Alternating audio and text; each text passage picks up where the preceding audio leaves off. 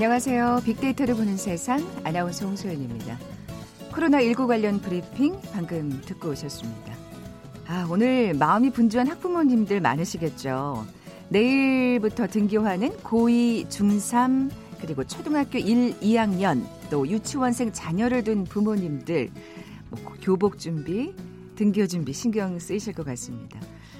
선생님들께서도 오늘 할 일이 많으시겠네요. 한 초등학교 1학년 교실에는 신입생들에게 전달할 금빛 왕관 또 마스크가 책상마다 놓여 있는 모습 볼 수 있었는데요. 설레는 마음으로 인생 첫 등교길에 나서는 제자들을 생각하는 선생님의 사랑이 아닐까 그런 생각이 들더라고요. 요즘 같은 비상사태에서는 이 담임 선생님 외에도 보건교사의 역할 무척이나 중요합니다. 보건교사가 좀 모자란다 이런 그 보도도 본 기억이 있는데 어제 또 유치원생 한 명이 확진 판정을 받은 상황이잖아요. 최일선에서 학생들의 건강과 위생을 지도하는 보건교사. 우리가 자녀 우리 자녀가 다니는 학교에도 다정한 선생님이 계시길 바라는 바라는 게 진짜 학부모들의 마음이실 것 같다는 생각이 듭니다. 잠시 후 통통 튀는 통계 빅데이터와 통하다 시간에 보건교사에 대해서 다양한 데이터와 통계로 자세히 분석해 봅니다. 자, 그리고 그 전에 남북 공감 빅데이터로 말하다 시간도 마련되어 있습니다. 자, KBS 제일 라디오 빅데이터를 보는 세상 먼저 빅퀴즈 풀고 갈까요? 아, 내일 그러니까 고3 학생들에 이어서 일부 학생들이 87일 만에 등교 개학을 하게 됩니다. 특히 초등학교 1학년 학생 인생에서 처음으로 학교에 가는 날이잖아요. 자, 이렇게 대학이나 직장 등 어떤 조직에 새로 들어오는 사람을 가리키는 순 우리말이 있죠. 참 예쁜 말이죠. 뭐라고 부를까요? 보기 드립니다. 1번 새색시, 2번 새터민, 3번 새내기, 4번 마수거리. 오늘 당첨되신 두 분께 커피와 도넛 모바일 쿠폰 드립니다. 휴대전화 문자 메시지 지역번호 없이 샵 9730, 샵 9730. 짧은 글은 50원, 긴 글은 100원의 정보 이용료가 부과됩니다. KBS 라디오 어플 콩은 무료로 이용하실 수 있고요. 유튜브로 보이는 라디오로도 함께 하실 수 있습니다. 방송 들으시면서 정답과 함께 다양한 의견들 문자 보내주십시오.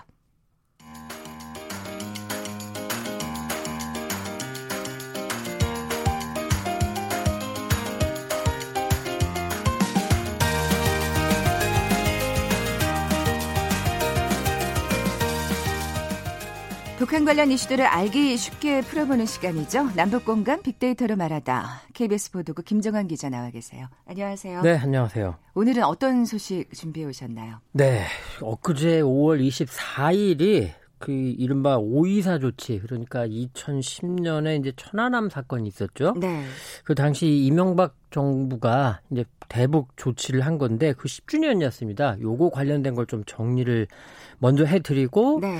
어, 다른 내용도 하나 또 정리를 해드리겠습니다. 네. 자 그런데 이 사실 내용들 아마 기사들 보셨을 거예요. 그래가지고 저는 오늘 이 시간에는 조금 핵심만 네. 요점 정리식으로 자 요 정도만 아시면 어느 자리에 가서 말씀하셔도 어 좀 안 해?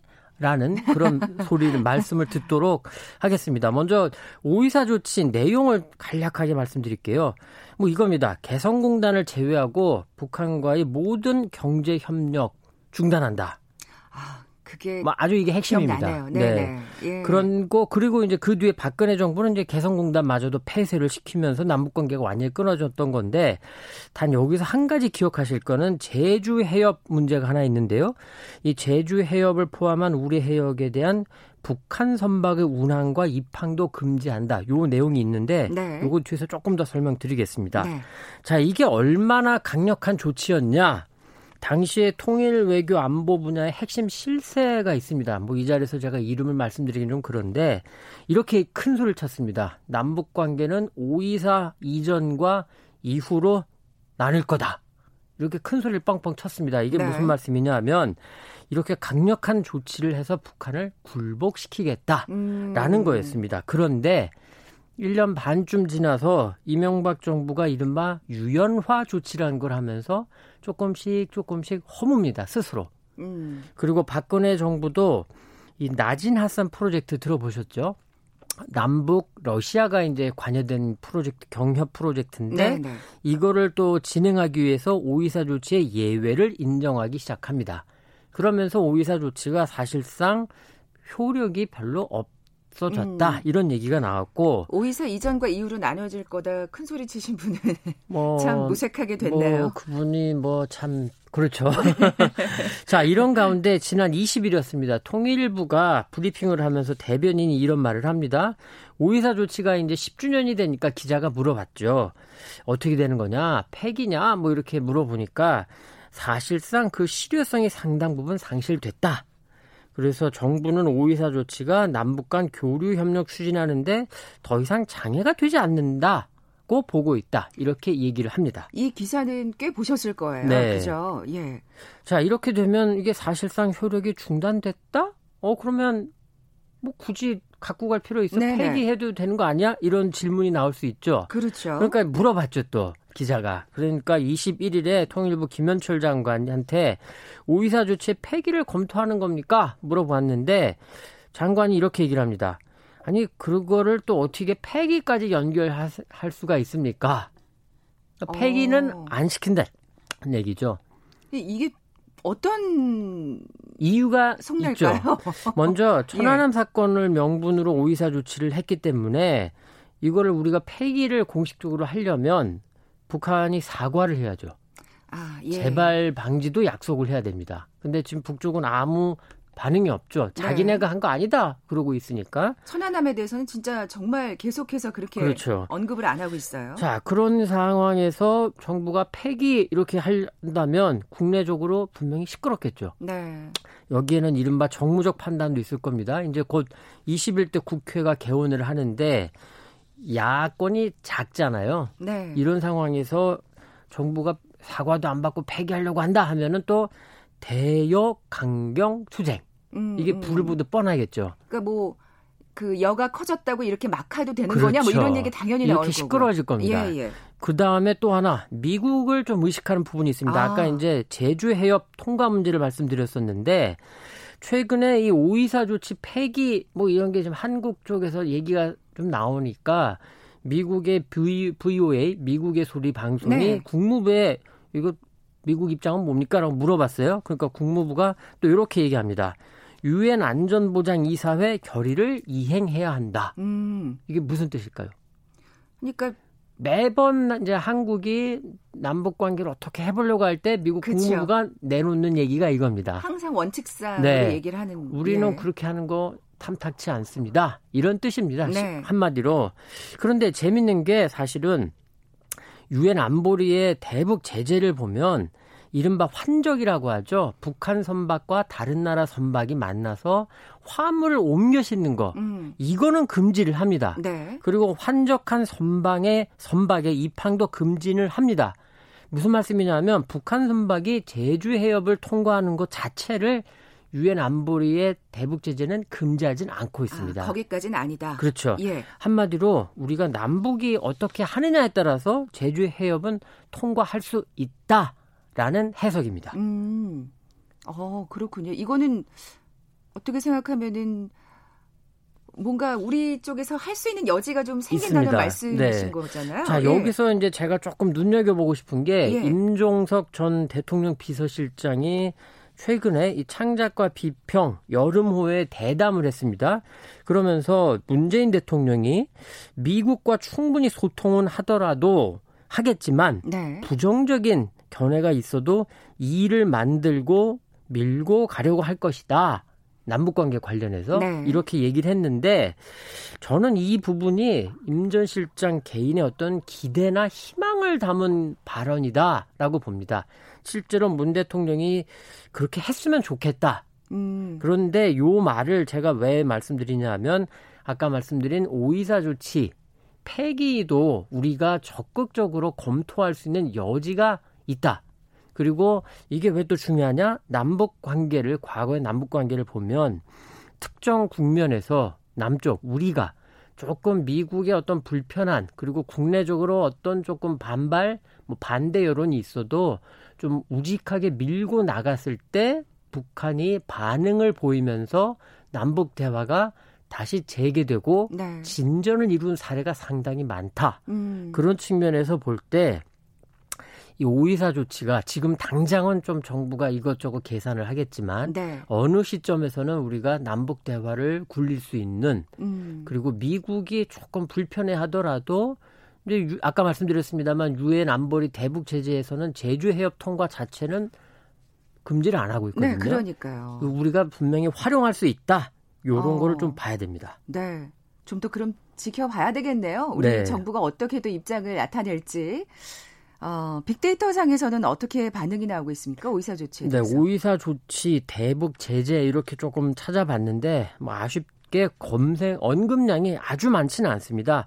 다만 지난 20일에 이제 통일부 대변인과 21일 장관의 발언이 나오면서 네. 조금씩 어 이게 뭐지 하고서 관심을 갖고 있다 이런 정도인데 연관어는 그냥 뭐 평이한 그런 수준입니다. 북한 실효성, 미국 대북 제재, 천안함 뭐 이런 정도고.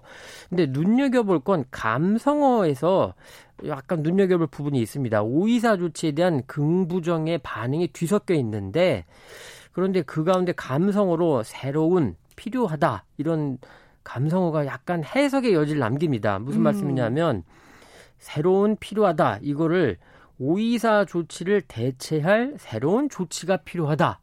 이렇게 해석할 수도 있겠고, 오이사 조치를 폐기하고 새로운 조치가 필요하다.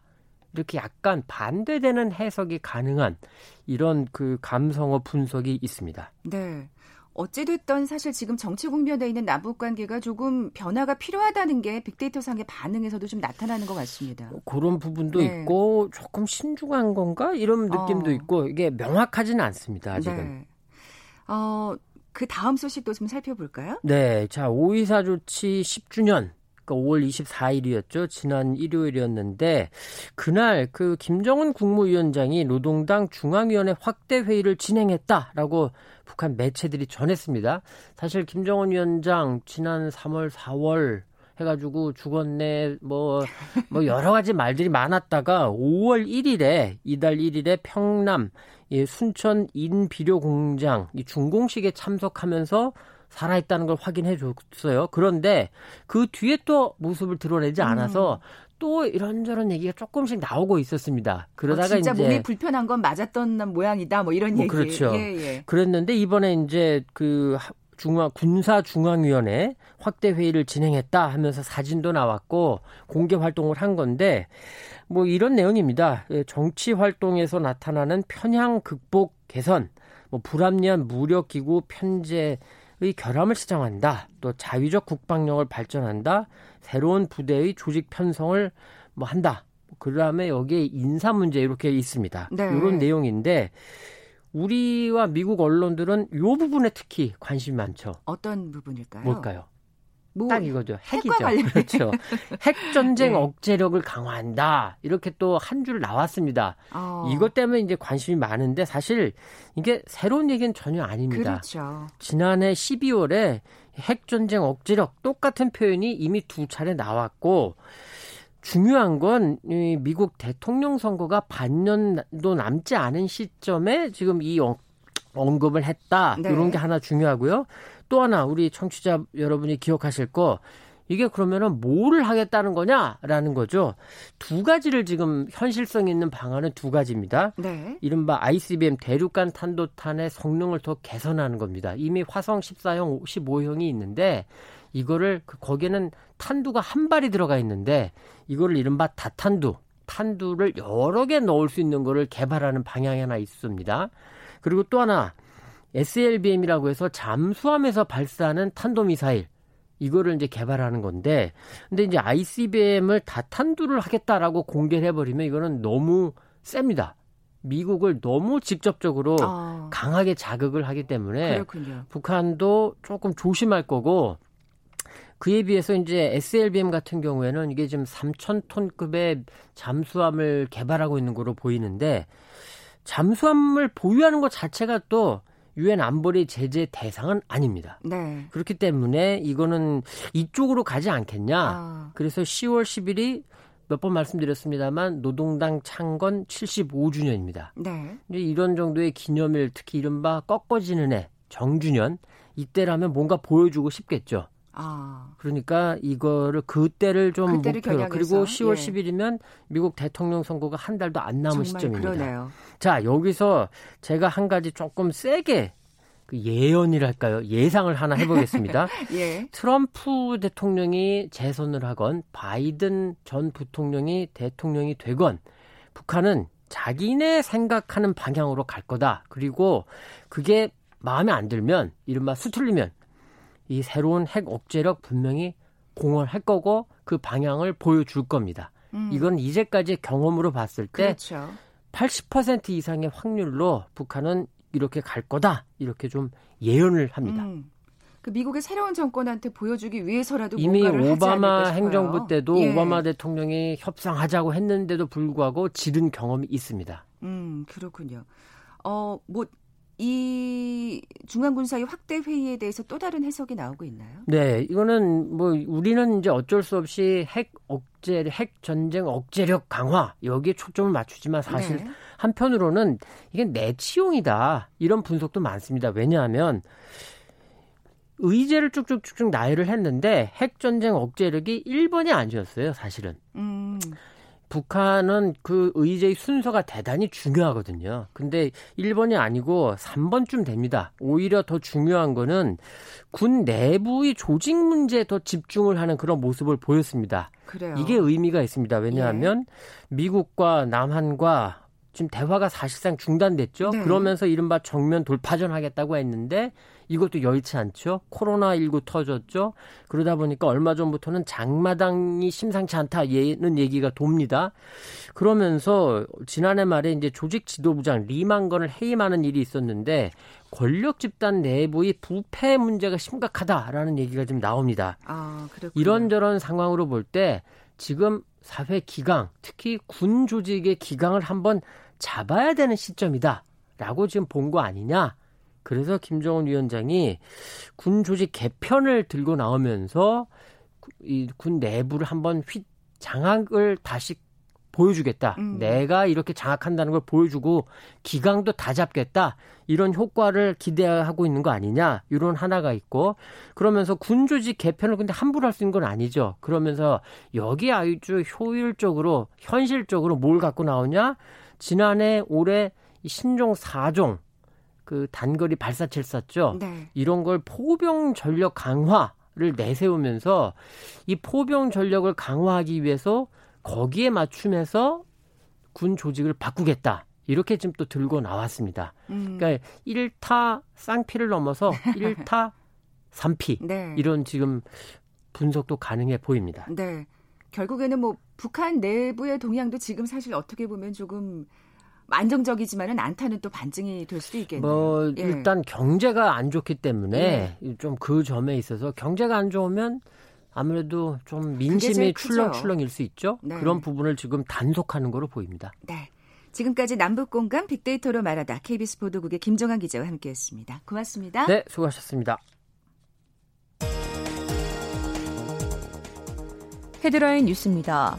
서울 강서구에서 미술학원에 다니던 유치원생이 코로나19 확진 판정을 받은 것과 관련해 인근 일부 초등학교와 유치원 등교 일정이 다음 주로 연기됩니다. 자가격리 조치를 어기고 주거지를 무단 이탈한 혐의로 재판에 넘겨진 20대 남성에게 법원이 징역 4개월의 실형을 선고했습니다.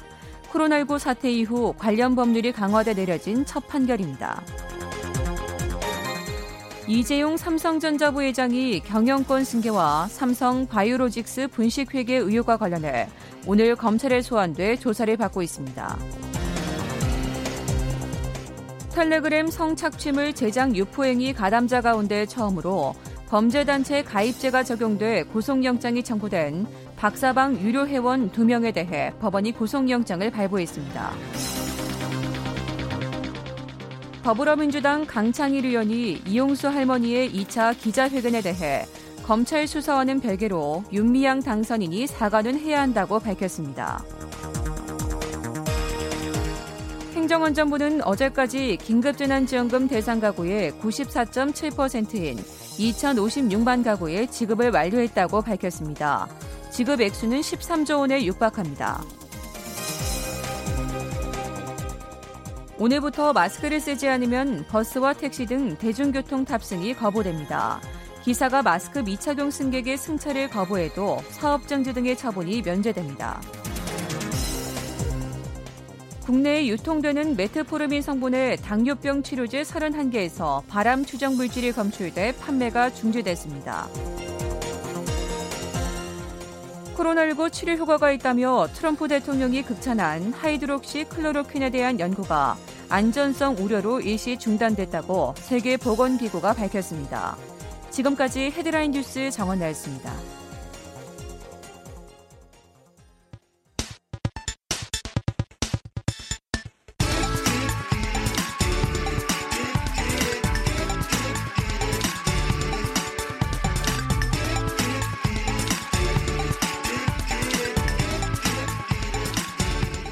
데이터와 차트로 세상을 보는 시간이죠. 통통 튀는 통계 빅데이터와 통하다. 디지털 데이터 전문가 김원식 박사 나와 계세요. 안녕하세요. 네, 안녕하십니까. 퀴즈 다시 한번 내주세요. 네.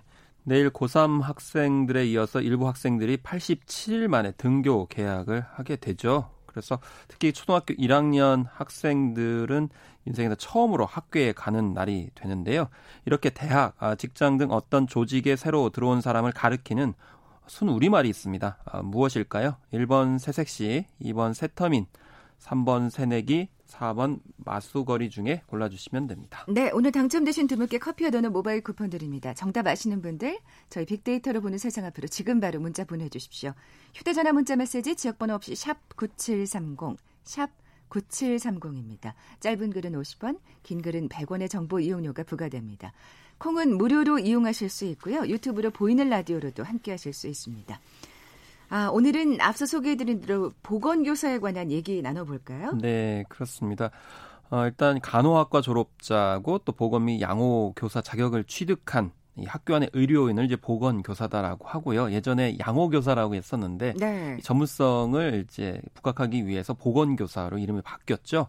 근데 메르스 당시에 이 간호학회지 논문에 따르면 보건교사가 어, 굉장히 중요한 역할을 했다라는 이제 연구 결과가 있었죠. 한 네. 92.4% 정도. 근데 이 메르스 사태 이후에 에, 학생 감염병 예방 위기 대응 매뉴얼이 보건이나 이제 담임 교사 중심에서 모든 구성으로 바뀌긴 했죠. 이번에도 사실상 학교 모든 구성원이 주체가 된다라고 했는데 사실 음. 실질적으로 전문성 때문에 보건 교사 의존도가 굉장히 높은데요. 네. 그렇지만 실제로 일은 많아지고 있는데 보건 교사의 정원이라든지 또 역할 등이 제대로 확충이 되지 못해서 어려움이 있다라는 이야기죠. 네.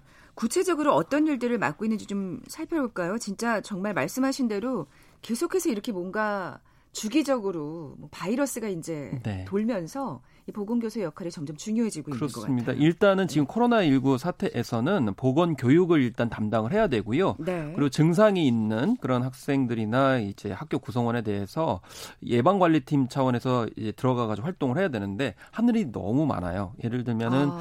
인천 쪽에 그 설문조사 결과를 보면 방역 물품을 일단 관리합니다. 체온계, 마스크, 손소독제 그리고 아. 이걸 뭐 구입 배부해야 되고요. 열 화상 카메라 설치 및 관리도 해야 되고 학교 시설 방역도 직접 나서 가지고 해야 됩니다. 야. 그리고 예, 자가 진단 시스템 관리도 해야 되고 또 체온 측정도 직접 해야 되는데 원래는 이게 분리돼 있어 가지고 일시적 관찰실에 근무 같은 건 하지 않도록 돼 있어요. 근데 왜냐하면 이제 응급 환자가 발생했을 때 그거에 능동적으로 대처해야 되기 네, 때문에 네. 그런 관찰 업무를 하지 않는데 22% 정도는 그것까지도 하는 상황이고 음. 심지어 정서적 안정을 위한 학교 조성까지도 하고 있는 그런 상황이고 무엇보다도 좀 괴롭히는 게 이 인천 쪽이지만은 300건의 공문이 지금까지 왔다고 그래요. 근데 휴일을 제외하고 보건교사가 하루 평균 4, 5건의 공문을 처리해야 되는 그런 상황이라고 아이고. 합니다. 그래서 대응책으로는 관련 단체에서는 감염병 대응하고 행정 지원하고 따로 좀 분리를 해달라. 네. 이걸 지금 다 같이 하고 있다는 거고 여기에 필요한 인력 지원 또 공문 처리 같은 경우도 간소화했으면 좋겠다라는 현장의 목소리네요. 네. 그 현실적으로 지금 정원이 턱없이 부족하다는 네. 얘기잖아요. 물론 어, 증원이 되고 있긴 합니다. 네. 예를 들면 2016년에 전국에 한 6,734명 정도였는데 이 자, 올해는 이제 7,667명으로 늘어나긴 했는데 전국에 만 63개의 학교가 있거든요. 그런데 없는 곳이 한 7,741곳 정도 돼서 한 76 6.2%밖에 정원에 이제 채우지 못하고 있는 그런 상황이라고 해요. 사실 지금 이렇게 그 업무를 말씀해 주셨습니다만 아 이거를 만약에 한 사람이 한다 그러면 이게 가능한 거야? 라고 네. 생각이 들었는데 아예 없는 곳도 있다는 말씀이시잖아요. 그렇습니다. 그곳이 1741곳 정도 되고요. 예. 지역별로 차이가 많이 난다는 것이 문제입니다. 아. 서울 같은 경우는 정원 채운 충족률이 96% 정도 되고요. 경기도는 76% 정도 이렇게 되는데 어, 지역으로 갈수록 힘듭니다. 세종 같은 경우에도 67%, 경북이 71%, 경남이 70%, 충남 같은 경우 68%고요. 전남 같은 경우 63%, 강원이 64, 전북이 63 이렇게 될 정도로 이게 지역으로 내려갈수록 굉장히 그러네요. 충족률이 낮다. 그런 면에서 좀 지역에 이번에 이제 코로나 19 포함해서 앞으로 전염병에서 취약할 수밖에 없기 때문에 여전히 증원이 필요하다는 겁니다. 이게 의무화돼 있지는 않은 모양이네요. 그렇습니다. 이것은 결과적으로 이제 지자체에서 뭐 이렇게 주, 어, 이렇게 담당을 해야 되는 그런 상황이 돼버리고 있는 그런 상황이고요. 그런 점에서 좀 교육청 쪽에서 좀 더 많은 어, 관심과 지원 예산이 필요한 거죠. 네. 진짜 뭐 이 코로나 사태도 그렇습니다만 학교의 안전이 정말 어느 때보다도 중요한 상황이잖아요. 네. 기, 제일 중요한 것이 바로 뭐 배치 기준입니다. 그래서 우리나라 같은 경우 학급 기준으로 많이 되어 있거든요. 예를 들면 어, 학교 보건법에 따르면은 초등학교는 18학급, 중고교는 9학급 이상일 때 보건교사 한 명을 두도록 이렇게 규정을 하고 있는 거거든요. 근데 이게 왜 문제냐라고 하면 어, 핀란드 같은 경우는 학생 600명당 1명, 일본은 학생 750명당 1명 이렇게 돼 있거든요. 근데 우리는 학교별로 이렇게 하다 보니까 결국 과대 학교라고 하는 그러니까 아 전교생이 1000명 정도 넘어가는 그런 학교가 아 이제 굉장히 많이 있다라는 겁니다. 음. 그래서 어 이런 경우에는 결과적으로는 두 명 이상을 둬야 되는데 한 명이 담당을 하는 거죠. 그러니까, 아닌데 뭐 지금 아예 없는 네. 학교도 있는데. 아예 없는 학교가 있는데 있어도 예, 1,500명 네. 이상일 경우에는 두 명 이상이 최소한 외국의 기준으로 봤을 때 배치가 아, 되는 것이고 그러니까 정말 이렇게 그냥 아 우리 보건교사 있어 수준이지 굉장히 보건교사가 그러니까 있는 효과를 더 전혀 허점일 수 있다는 거예요. 전혀 누리지 못하고 있다는 허점일 수 있다는 거죠. 거잖아요. 아예 없는 곳 같은 경우는 없기 때문에 좀 더 이제 주의를 할 수 있는데, 어, 우리 학교는 있는데 사실 알고 보면 학과 그 학급 숫자뿐만 아니고 학생 수가 많기 때문에 보건 교사가 더 힘들 수 음. 있다라는 것이고 한 사람이 절대 할수 예, 없는 오히려 여기서 때문에. 사고가 나타날 네. 가능성도 있다라는 것이죠. 자 그러면 교육청이 어떤 조치를 하고 있는지 좀 일단은 발빠르게 좀 움직여야 될 것 같은데 이런 코로나 사태에는 더더욱 말이죠. 서울시 교육청 같은 예. 경우 뒤늦게 과대학교, 그래서 학생 수가 1000명 이상인 학 학교에 이제 보건교사를 지원하겠다 이렇게 밝혔어요. 그래서 네. 근데 다만 3개월 근무 조건으로 보건강사 한 명을 채용하면서 비용을 지원하겠다 이렇게 밝히고 있는 어, 그런 상황이거든요. 근데 다만 여기에도 과제가 있습니다. 어, 현실적으로는 사실 뭐 보건교사로 할 때는 이게 이 교원 자격증이 없기 때문에 그동안은 좀 꺼려웠었어 보조 인력으로만 채용할 수 있었는데 아, 예. 이번에 한시적으로만 한다는 거예요. 근데 앞으로 이제 코로나19 이후에 어떻게 할 것이냐가 여전히 과제가 될 수 있고요. 그렇죠. 또 한편으로 간호조무사를 뽑는다는 그런 이제 지침도 있었는데 사실 간호조무사의 전문 능력에 대해서 또 의료 인력 관점에서 봤을 때는 논쟁이 있을 수 있습니다. 결국 중요한 건 뭐냐면 왜 비용을 아끼려고 그렇게 하느냐. 결과적 급여 문제나 처우 개선이 좀 왔을 때 음. 처우를 잘 해주면은 그렇죠. 볼수 있다는 거죠. 예를 들면은 지금 현재 쉬시는 분들, 그러니까 간호 이제 자격증을 가지고 있어 쉬시는 분들이 전국적으로 17만 명이나 된다고 합니다. 아. 근데 그 17만 명을 활용할 수 있는 방법이 충분히 있을 텐데 이런 점이 좀 어, 계속 지적이 되었음에도 불구하고 개선이 안 되다 보니까 이런 코로나19 사태에서 더욱더 좀 위기감을 높이고 있는 것 아닌가 네. 이런 것이 또 학교 불안 요소로 작용하고 있습니다. 네. 21대 국회에서 학교 보건법 개정안이 이제 통과가 돼야 된다는 목소리가 좀 높은 것 그러니까 같아요. 20대에서 이미 예. 어, 상임위조차 통과하지 못했거든요. 핵심적인 것 중에 하나가 뭐냐, 뭐냐면 바로 아까 말씀드린 것처럼 일정 규모 이상의 학교에는 보건교사 네. 2명 이상 두는 거 그리고 예산을 좀 더 확보하는 문제들 이런 것이 좀 21대는 꼭 통과가 그러니까요. 됐으면 좋겠습니다. 다음 국회의 움직임을 꼭 지켜봐야겠습니다. 맞습니다. 디지털 데이터 전문가 김원식 박사와 함께했습니다. 고맙습니다. 네, 감사합니다. 비퀴즈 정답은 새내기였죠. 커피와 도는 모바일 쿠폰 받으실 두 분입니다. 1975님, 초등학교 1학년 손녀가 계시는군요. 682님, 두 분께 선물 보내드리면서 물러갑니다. 내일 뵙죠. 고맙습니다.